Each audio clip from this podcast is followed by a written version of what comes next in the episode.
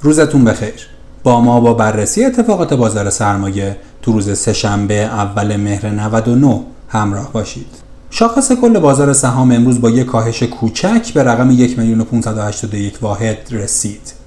ارزش معاملات نسبت به روز قبل افزایش بسیار محسوسی داشت و به محدوده 13 هزار میلیارد تومن نزدیک شد. خروج نقدینگی حقیقی هم به 2300 میلیارد تومن رسید. بازار امروز با اینکه با خروج نقدینگی و افت شاخص ها همراه بود اما از یه دیدگاه دیگه بسیار هم خوب بود. واگرایی های قیمت ها و شاخص ها در بسیاری از نمادها و گروه ها جا برای افت سنگینتری به بازار نداد. بازار به خوبی در کف قیمت با تقاضا همراه بود و در برخی ساعات حتی ارقام مثبتی رو هم به خود دید.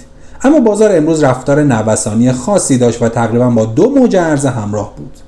پس از تقاضای نسبتا قوی در ابتدای کار بازار با موج اول عرضه ها همراه شد و موج دوم عرضه ها در نیمه های وقت بود که البته هر دو تا حد زیادی دفع شدند. بنابراین امیدها نسبت به بازار فردا و حتی مثبت شدن شاخص ها تقویت شد. اما همچنان شاخص هموزن منفیه و این مسئله نشون دهنده عدم تعادل قیمتی در کوچکترهای بازاره که آزاردهنده است. حتی اجرای ناقص قانون گره در بعضی نمادها هم به دلیل عدم همراهی حجم مبناها نتونست تعادل به این نمادها برگردونه. تحلیلگران تکنیکال هم از لحاظ زمانی هنوز اصلاح شاخص هموز رو تمام شده نمی‌دونن. اما به نظر می‌رسه شاخص کل با محوریت نمادهای معدنی، فلزی و پتروشیمی با اتمام اصلاح همراه شده باشه. البته فشار سنگین فروش همچنان در خودروسازان و پالایشگاه ها باقی مونده بود که انتظار میره به تدریج تعادل قیمتی به اونها هم برگرده.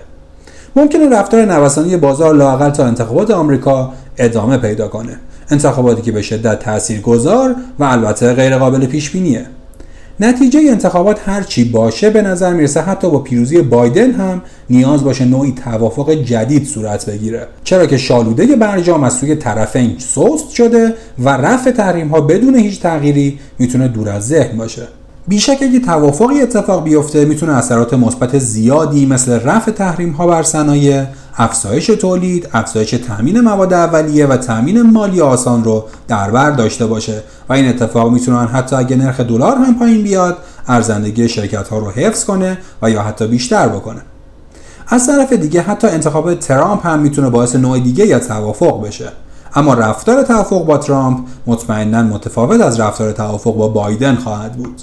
به طور کلی پیش بینی در خصوص اتفاقات پس از انتخابات آمریکا بسیار دشواره و با خطای زیادی همراهه و بهتر تصمیمات سرمایه گذاری با این پیش ها دچار خطا نشه. در حال حاضر عمده تمرکز بازار از لحاظ ریسک سیاسی بر موضوع اجرا و عدم اجرای مکانیسم ماشه و فرمان اجرایی شب گذشته ترامپ نه نتیجه انتخابات.